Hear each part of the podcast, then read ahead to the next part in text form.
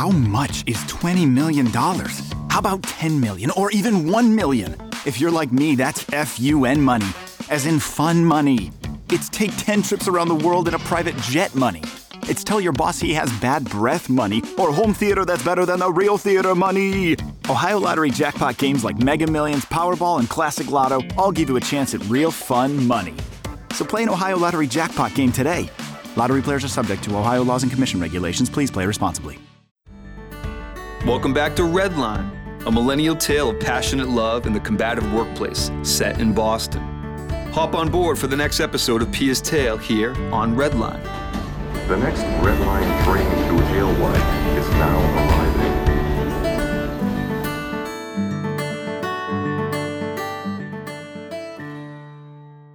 After open house and Rod's fiasco on the tennis court, autumn moved in fast, the days getting colder and darker.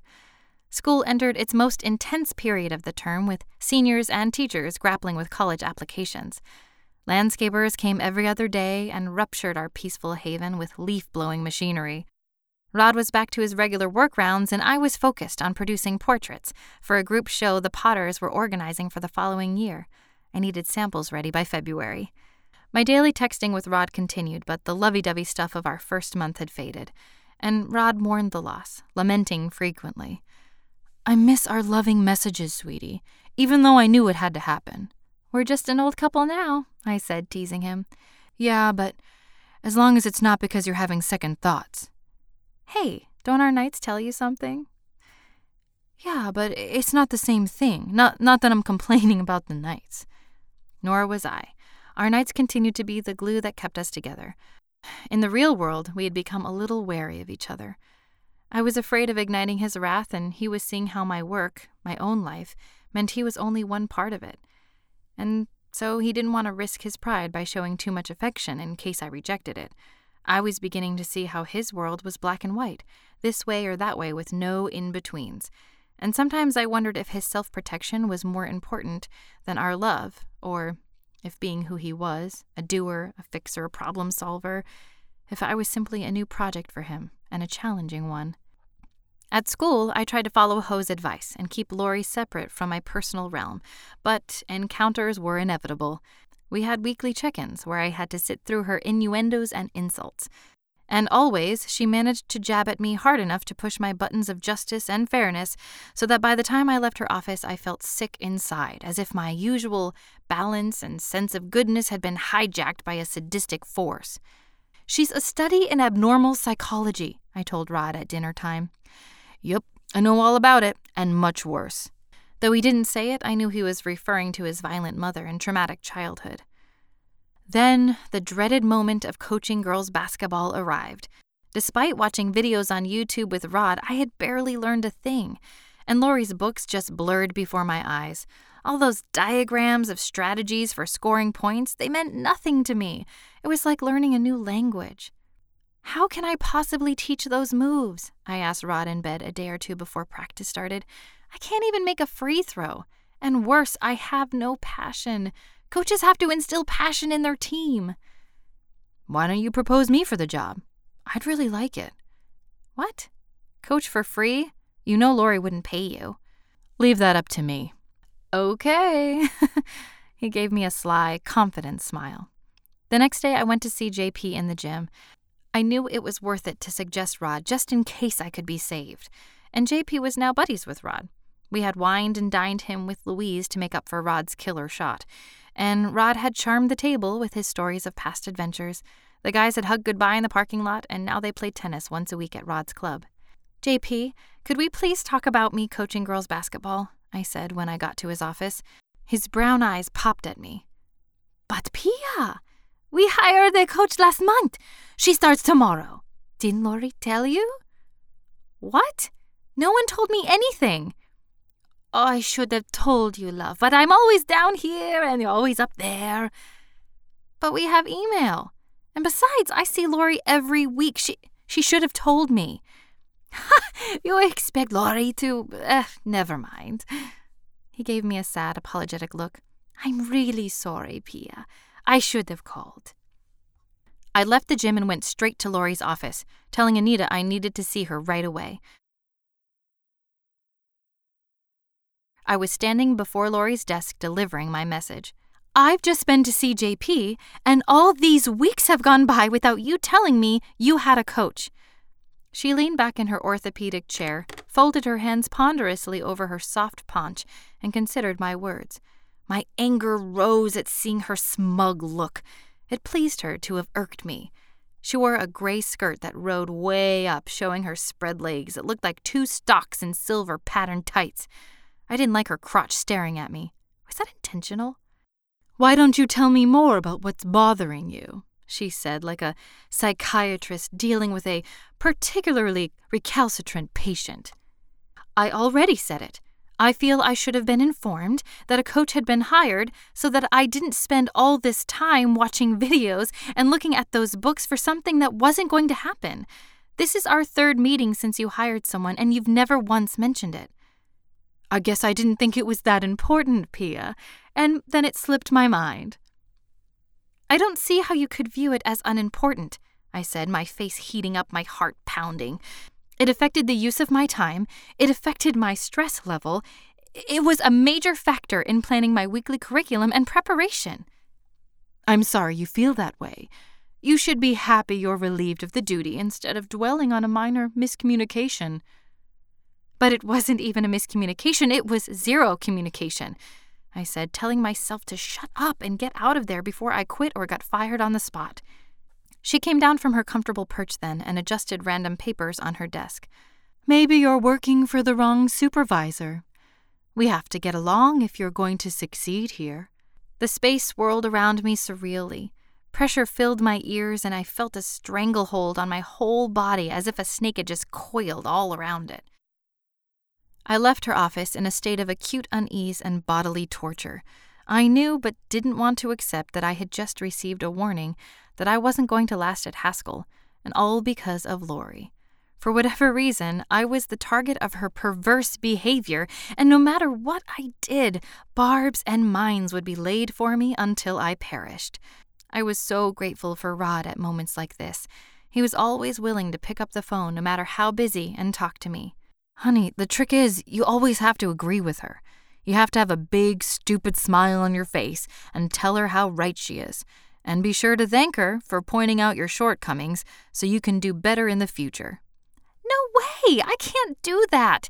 She needed to know she totally inconvenienced me and acted unprofessionally. I'm telling you, sweetie, it's workplace psychology when your boss is a bully. It's the only thing that works. Meanwhile, you better start looking for another job. She's after you. But that sucks, Rod. The workplace sucks. I guess I'll look for a job in Boston. If you're fixated on the city. I thought you liked it too. I do, but maybe not as much as you, or not yet. I'm sure I can come to love it through your eyes. We'll look for a condo there. But try to understand, I grew up around boats and whaling history. No one ever thought about Boston. It was a distant capital like Washington, D.C. You'll see what I mean this weekend. Yeah, I'm looking forward to that, to meeting your dad. We were going for the weekend to his hometown, or the area, and staying with his best friend, Wyatt Dow. On Saturday, we were taking his dad out for lunch, and I was eager to see the father son gene play. See you soon, beautiful. At six? A little later. It's my Wafa day.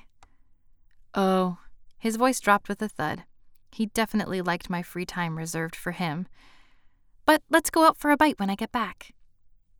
Sure, I'll be waiting at your place. At the end of the day, I set out for Wafa's, knowing she had worked from home that day. It was my third visit to her house, and the first time, a Saturday, I had met her husband Walter just before he dashed out for a rehearsal with his student ensemble. He was a slightly built man with wavy brown hair and a boyish face. The attractive parents had produced the cutest kids, Josh and Chloe, and I watched them that first day as they played on the living room rug while Wafa and I chatted on the couch and perused the family photo album stored on her computer. We had also looked at other artists' work, their range of styles, so that I had an idea of what appealed to Wafa. But I want this painting to come from you, she had said. I love your website, and I know I'll love whatever you do with me and my kids. On my second visit, I had sketched them alone and together, noting what a challenge it was to render children. Their noses had no bridge, and the tip was a tiny cushion. Their lips were soft beyond soft, and so were their cheeks. Ears were a torture for me and could easily sabotage the goal of tenderness. Luckily, Leonardo and Raphael had left behind the secrets of technique in their great works, and I studied these at night. Wafa's children had to stir her heart every time she looked at the painting, and her deep maternal love had to envelop their cherubic faces that nestled against her. I rang the doorbell and waited. Wafa lived on the second floor of an old Harvard Square mansion that had been converted into condos. The street was quiet, with towering trees, as if the hubbub of the congested square only blocks away didn't exist. She buzzed me in, and I went upstairs, just as she swung the door open with arms flailing. I'm so sorry, Pia. Francesca took the kids to the library and isn't answering her phone. I totally forgot to remind her about our appointment, and you've driven all this way in that horrible traffic. Please come in, and at least let me make it up to you with a gin and tonic. Oh, you've brought the sketches? I can't wait to see them. A few minutes later, we settled down on the living room couch with our drinks, and Wafa paged through my sketchpad. Oh, my babies are so sweet. I want to buy these too. You don't have to buy them, you can have them as soon as I finish the portrait. Frames for all of them. Wallpaper for my bedroom. Thank you, Pia. I plan to tell all my friends about you. You'll be so busy. Awesome, I answered, though I was pretty sure I didn't want to paint children for the rest of my life. I liked adults and the life experience that showed in their faces. So, I heard that bitch never told you she had hired a basketball coach.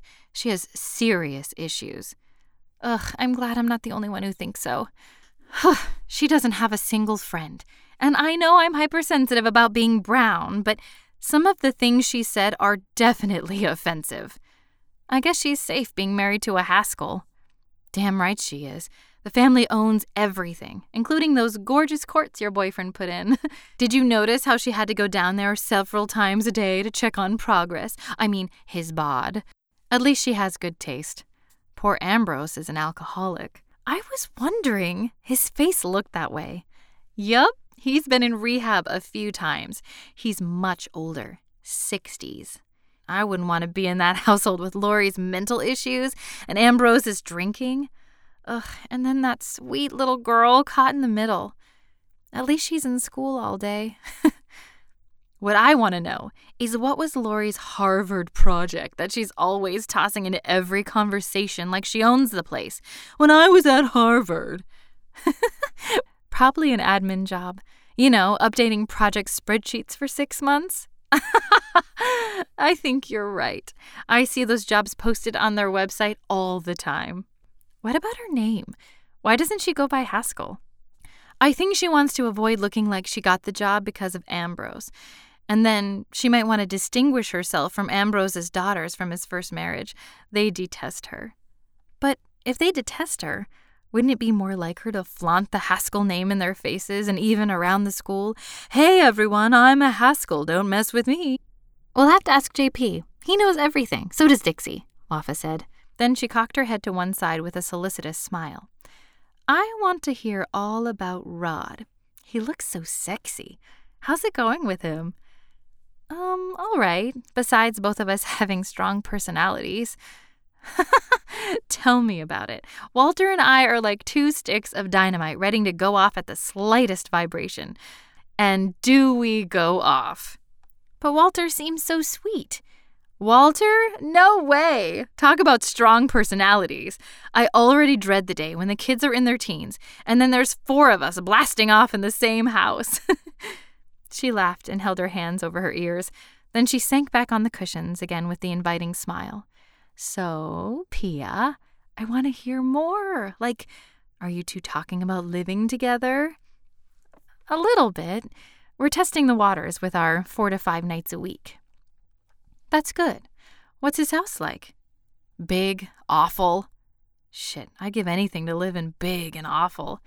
Not this big. Don't be too sure. I like to have a place big enough for humongous wild parties with a pool lit by floodlights.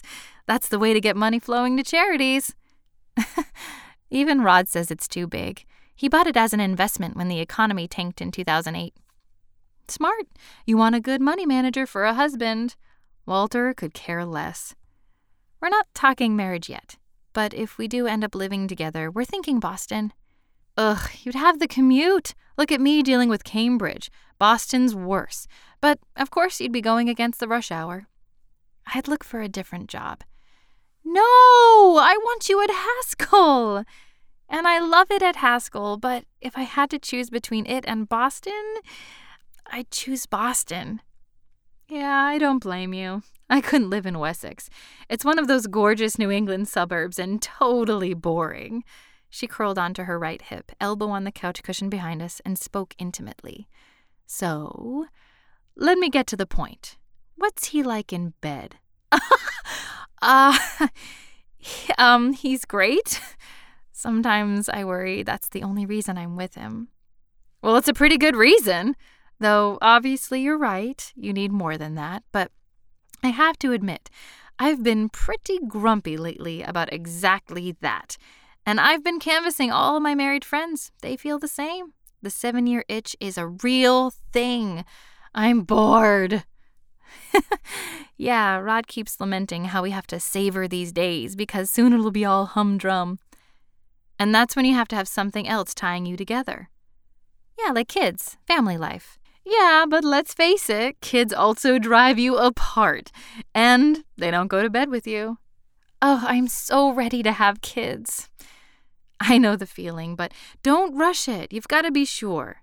I know. And you and Walter have Cambridge, Harvard, friends who share your interests. I'm not exactly clear on Rod's intellectual life. Then take it slowly. Walter and I really do enjoy the same things music, books, travel. Can you two at least talk to each other? Yeah, but so far, not much about my painting or art and culture. He's great when it comes to talking about people, like Lori and relationships. He's perceptive. Well, you have time, and just remember that you're worth a lot, and he's got to value you. I want to have you two over for a dinner so I can really check him out. I know, let's have a party. We can invite Dixie and JP and Louise, obviously Ho and Jim, Betsy, Mike, spouses. I'll make it a holiday party, early December, before everyone's totally booked. How does that sound? That sounds awesome. We can all bring something. Even better. I left for home feeling content inside. I didn't get a chance to sketch the kids that day, but my cozy time with Wafa had filled me with eagerness to see my man and put my arms around him. I wanted family life like Wafa's and wondered if I could make that happen with Rod. Thank you for listening to episode 9 of Redline. Redline is written by G.D. Spilsbury and narrated by Anna Gravale, directed and produced by Fred Greenhalgh, with assistant producer Grace Waldron. Redline is dedicated to Jim Cantor and Brooke Lambert. If you've enjoyed this Redline story, please tell your friends about us and give us a review on Apple Podcasts. Leaving reviews allows us to get more listeners, like yourself, so we can keep bringing you good stories. Learn more about Redline at redlinepodcast.com. That's redlinepodcast.com.